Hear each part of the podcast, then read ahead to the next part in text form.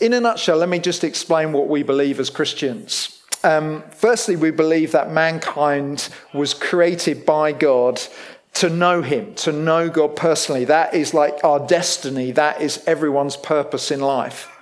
But we've been separated by God, uh, from God, by our selfishness and our sin. Uh, Isaiah 59 says, Your iniquities or your sin have separated you from your God. And holiness and evil can't mix a bit like oil and water. And therefore, we're left with this huge chasm between us and God. And the consequences of our rebellion against God are that we are judged for that rebellion and we die a death spiritually. So we're far from Him.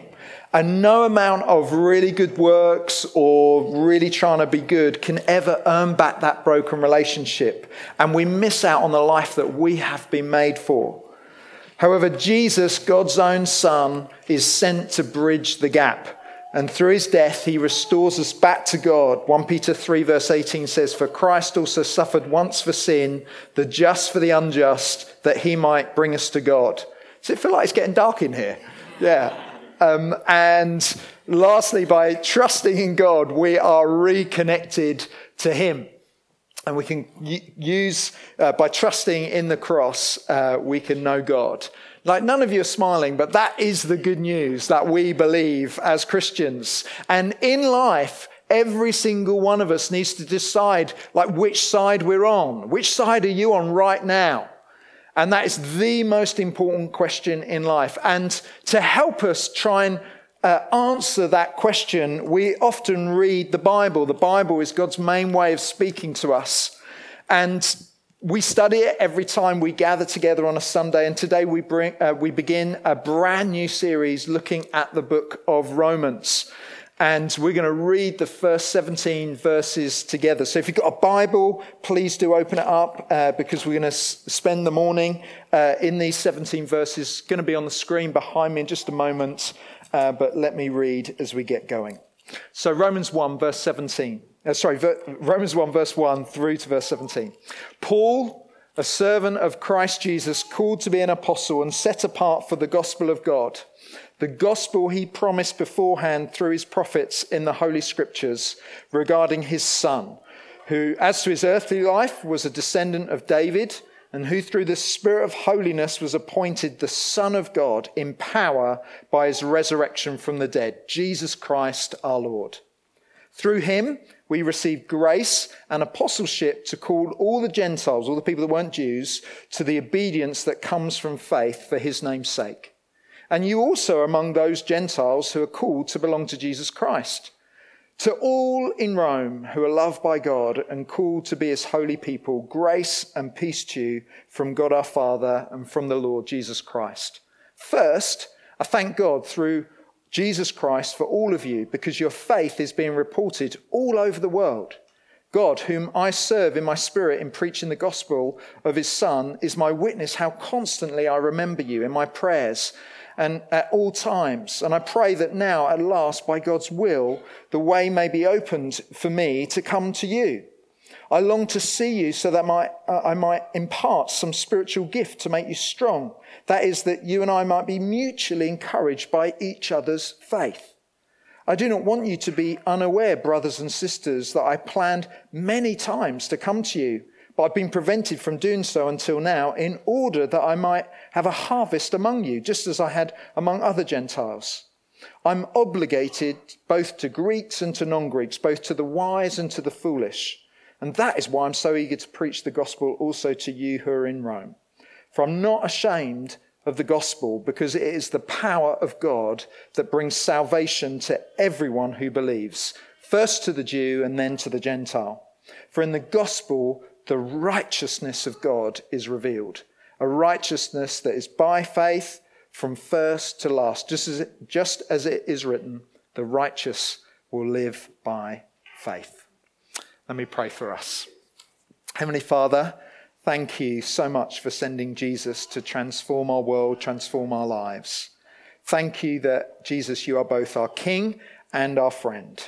Please use this time to unlock this wonderful letter so that we might understand and share your message of hope with the world. Amen. This letter that you've got in your hands here is, has made a huge impact on people through the centuries.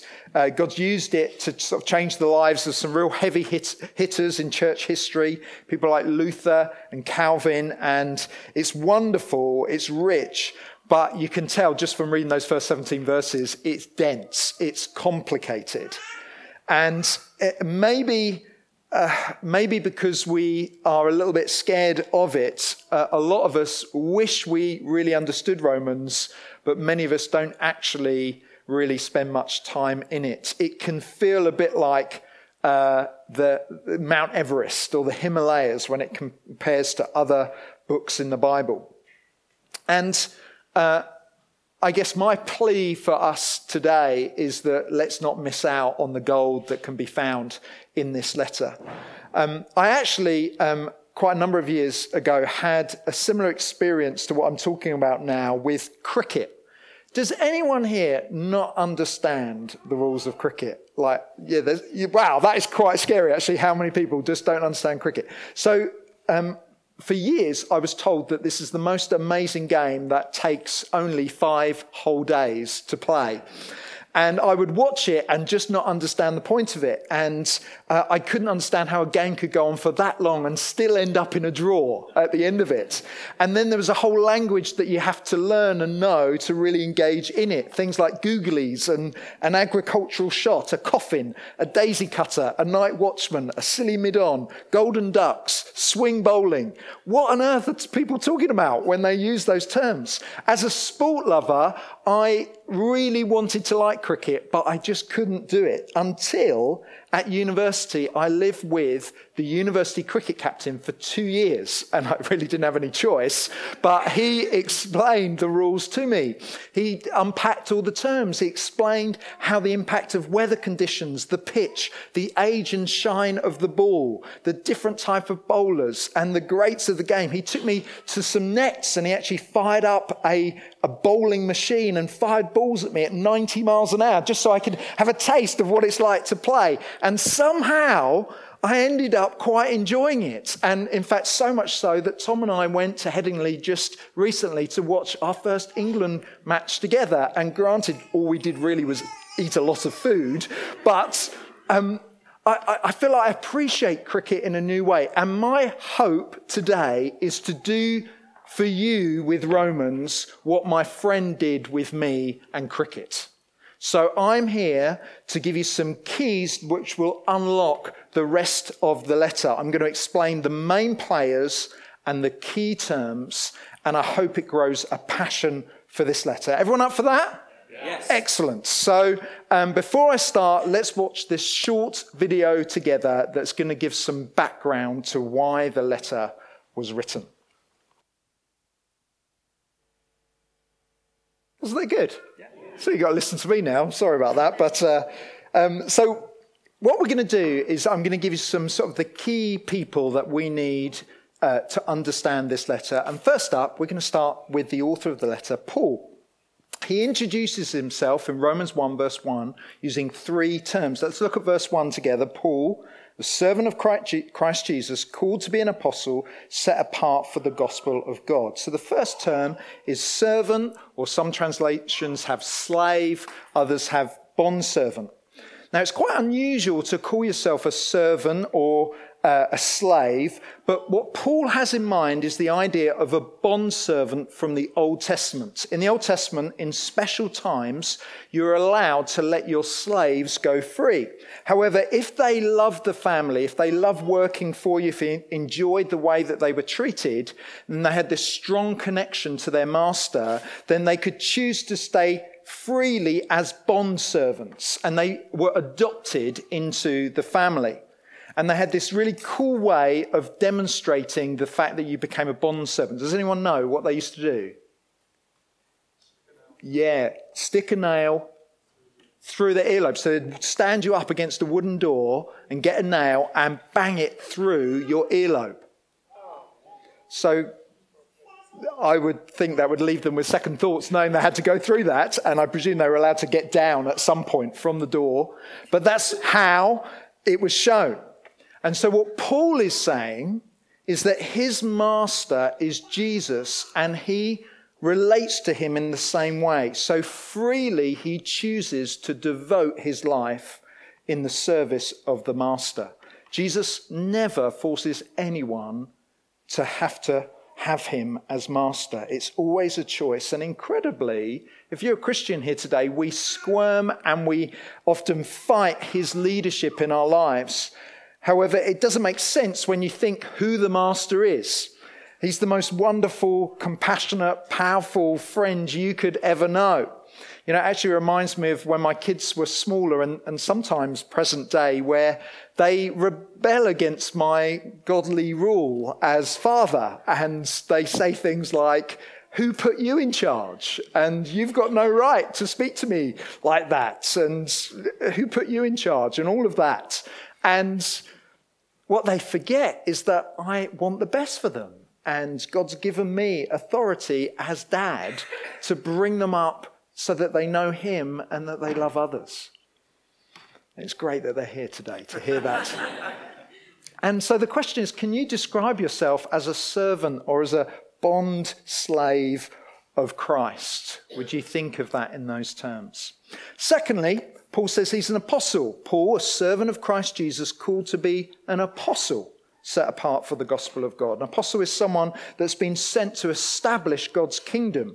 In one sense, all of us are called to do that, but um, more specifically, Paul would pioneer into new areas and plant new churches and then strengthen those churches. He did that across the Mediterranean world, especially with people that weren't Jews, the Gentiles. And it was his spiritual gift. And he actually refers to that gift in, in Romans 1, verses 11 and 12. He says, I long to see you so that I might impart some spiritual gift to you to make you strong. That is, that you and I might be mutually encouraged by each other's faith. And wonderfully, all of us in the room have got gifts and abilities that have been given by God. And in fact, we believe that God gathers a diverse family together to use their gifts to serve one another. So you're not just a random person unable to serve, but there is a unique call on your life, on each of your lives. And it's crucial you find your sweet spot. You find that mixture of what you're passionate about and what God has gifted you in and the need in this church family. Join a serving team, uh, join a mission group, ask your friends, what am I good at? What could I be doing? Get involved, get giving, get playing your part. So Paul is slave, he's apostle, and thirdly, he's set apart. He says, I'm set apart for the gospel of God. Paul's life was so radically turned around by God that he viewed his life as different. He was set apart for sharing the good news or the gospel of God. Now, a good question to ask is why was he prepared to live so radically? Well, his story speaks for itself. Paul was a Jewish Jewish teacher who hated the way, or what later became known as Christians. He hated Christians. And his job was to travel from town to town, find out who these Christians were, and have them imprisoned, or in some cases killed for their faith, uh, as we see in Acts 7 with Stephen. And it's only on a dusty road on his way to arrest some believers that he's confronted by the risen Lord Jesus. Acts 9 says, as he neared Damascus on his journey, suddenly a light from heaven flashed around him, and he fell to the ground and heard a voice say to him, Saul, Saul, why do you persecute me? Who are you, Lord? Saul asked, I am Jesus, whom you are persecuting, he replied. And as Saul, who becomes Paul, recovers, Jesus sets him apart for this mission to tell the world about him through planting churches. Think about it an incredible turnaround. Someone who was a murderer, who hated Christians, became this Jesus follower. I don't know what your story is like if you've done that journey from this to that. I sometimes spend time thinking about where I would be in this life if Jesus hadn't revealed himself to me. Um, if I'm really honest, what I see is a series of broken relationships. I see my issues, such as fear, uh, robbing me of enjoying life. I see hurt and pain because I had a track record before I became a Christian of hurting people and causing pain. And I see that that would have just been magnified as I got older and probably more bitter uh, as life went on. I'm so grateful that Jesus found me, that Jesus has transformed so much about my life. And I guess my reflection would be this the greater the depth of forgiveness, the greater the depth of love and honor given to Jesus. The greater you connect with what you would have been without him and how he forgives you and then gives you a new start, the greater it's in proportion to the love that you have for him now. It's worth pondering that this morning if you feel distant from God, if you're questioning where your love is for God. Think of what you were and what Jesus has done for you. So, the first key to understanding Romans is the author Paul. Hope you get that, that um, he was a man who, whose life transformed by Jesus. But the second, uh, I guess, the star of the show, the hero of the story, is Jesus himself. Now, remember that Rome was the capital of the Roman Empire at the time. It really was the center of the universe. It was the greatest city in the world. And it was home to the most powerful man in the world, the Caesar, whose official titles would be the Son of God whose birthday was announced as good news and who claimed the allegiance of every person in the empire who, who, who uh, for them to bow the knee and worship him. And so Paul is writing to this great city with this great Caesar, and there's probably, a, a best guess would be, there's probably a hundred or so people that are believers, that are Christians in a city of about one million people. So it's everyone that's at South here, in a city like Leeds. That was it. And so you can imagine they feel, would feel insecure, they'd feel troubled. That Paul's not actually even been to this church, so he's wanting to encourage them. And encourages them by comparing Caesar with the true king. Verse 3 regarding his son, who as to his earthly life was a descendant of David, and who through the Spirit of holiness was appointed the Son of God in power by his resurrection from the dead, Jesus Christ our Lord. Three things about Jesus. We've heard three things about Paul, three things about Jesus. One, he's fully human. Verse 3 regarding his son, who as to his earthly life was a descendant of David. God's son, Jesus, was fully human. Uh, sometimes that phrase is translated as to his human nature, not just his earthly life. Jesus comes to earth as a baby that grows up to be an adult, just like us. But not just that, Paul says that Jesus is, secondly, the one who fulfilled the promises of Scripture regarding his son, who as to his earthly life was a descendant of David. Jesus comes from a royal house far older than anything Rome could offer, that of King David, which existed a thousand years before.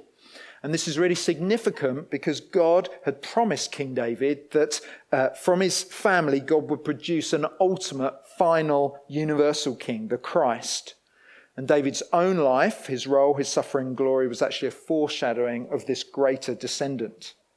But not only that, but as you read the pages of the Old Testament leading into the New Testament, there are over 400 passages that prophesy or speak of the life that Jesus would have, including where he was born, how he was killed, how he would uh, connect people back to God. And so this is a man who was fully human, but he also fulfilled the promises of Scripture. And thirdly, he was fully divine. Verse 4 says, And through the Spirit of holiness was appointed the Son of God in power by his resurrection from the dead, Jesus Christ our Lord. Jesus is not just fully human, but he's fully divine. He's God's Son who rises from the dead. Now, Paul is doing this. He's underlying the sense that he's God's Son who dies but then rises from the grave, he is greater than anything the Caesar, who is the world's most powerful man, can throw at you. Death itself has been triumphed over by Jesus. And that Jesus is more than just human, but he is God himself. He is the Lord. He is God in the flesh, connecting people back to God. And my guess is that they would have read that and being thrilled at the, the God they're worshipping compared to the oppressive rule of the Caesar that they would experience at a day to day level. Listen, if anyone ever asks you or asks me what happens when you became a Christian, And how do you know you are one? One of the things that I would say that when I became a Christian the, for the first time in my life, there was a deep sense of acceptance and a feeling of no longer being alone. I don't know if you can understand that. But everyone is alone deep down, even if they're surrounded by friends and family until they meet Jesus. And Jesus is the one, fully God, fully man, fulfilling the scriptures, who rises from the grave to connect us back to God. How do we know? One of the ways that we know that we're a Christian is that we sense that. We, we enter a relationship. We no longer feel alone. It's the most wonderful thing. So we've been introduced to Paul, and then we've been introduced to the hero Jesus. Our final key uh, is understanding what's meant by the term, uh, the, or the terms gospel and righteousness, because they are terms that come up again and again through this letter. So let's read verse 16. For I'm not ashamed of the gospel, because it is the power of God that brings salvation to everyone who believes, first to the Jew, then to the Gentile. For in the gospel, the righteousness of God is revealed, a righteousness that is by faith from first to last, just as it is written, the righteous will live by faith. So, what is the gospel? that Paul is not ashamed of? Well, firstly, that word gospel is translated from the Greek word evangeloi, which means good herald. And so, in the first century, what would typically happen is in a far flung battlefield, an emperor who won a great victory, uh, which secured peace and established his authority, he would send heralds or evangeloi to announce, uh, to make a declaration of his victory, of his peace and his victory. So the gospel is it's an announcement. You imagine someone on a megaphone, it's someone announcing something to the world. And so the gospel isn't meant to be advice to be followed. It's news. It's good news about what has been done in and through Jesus and that needs to be told through a megaphone to the whole world. So, what's the announcement? Well, the gospel centers in on a person, not a concept. The gospel is a declaration about God's Son, Jesus, that he is our powerful, saving King. And his actions of dying and rising demand our honor and our allegiance. And so for Paul, he's excited about the gospel because it conveys this good news that impacts something very important to him, and that is his standing before God.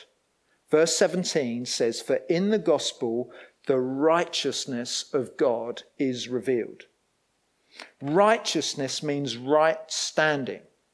Think about what it is to be right in your relationships or in your family or at work, you know, with your friends. If you're in right standing with your friends, then it means that you don't have any debts, you don't have any obligations, the other person has nothing against you. Everything's good. Everything's good when you have right standing with someone. Now, the righteousness of God refers to his righteous character. God is perfectly good and holy, he's without fault. But our sin means that we don't have any righteousness of our own. But in Jesus, our standing before God is put right. Jesus' righteousness is given to us, and we are now seen by God as holy and pure and perfectly good. And that's so important to understand. You're standing before God. If you're in a church family that is split, imagine two mission groups. One is for, for non Jews, for Gentiles, and one is for Jews. And they don't like each other very much, or they seem to be saying different things. Paul is saying that righteousness is received through faith and always only received by faith. Theologically, what's at stake is whether God's righteousness, so his our right standing before him, comes by way of doing the law, which the Jews, the Jewish Christians would have said, or by faith in Christ Jesus, which the Gentiles would have said. And so Paul is wanting to make it really clear. Verse 17 For in the gospel, the righteousness of God is revealed, a righteousness that, how does it come? It comes by faith, from first to last, just as it is written, the righteous will live by faith. So, how do you get this righteousness? You get it from faith from first to last. Paul is saying that righteousness is received through faith and only received by faith. We do not become righteous by faith and then having to maintain our goodness, but rather we, because well, once we become Christians, we are forgiven, but we're also given the righteousness of God. Everyone still with me so far?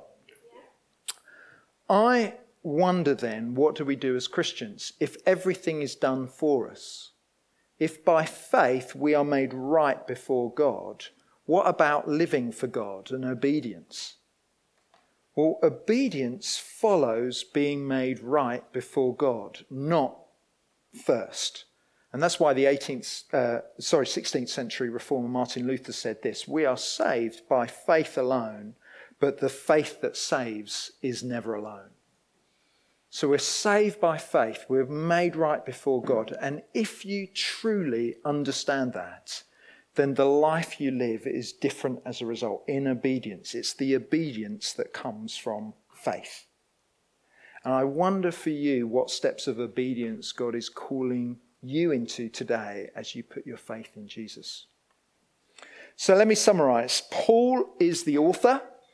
He's writing to a splintered church that's made up of these Jews and these Gentile Christians, but he's presenting Jesus as the hero. And the gospel is this great announcement of the saving grace found through believing in Jesus that gives us a righteousness that comes through faith, a phrase that is repeat, repeated again and again and again. And it's that message that he wants to bring these two sort of divided parties in the church together so that they might live by faith and enjoy the goodness of God. So, what do you do in response to what you've heard this morning? Is it that you need to reconnect with your passion for um, enjoying the relationship, this connection that God has brought to your life? Are there steps of obedience that God is calling to that don't put into question your right standing before God, but flow out of that place? Or perhaps you're a new person to church, new person to faith, and today you're wanting to express what it is to be reconnected with God, and we cannot encourage you more to take those steps and to put your trust in our Lord Jesus.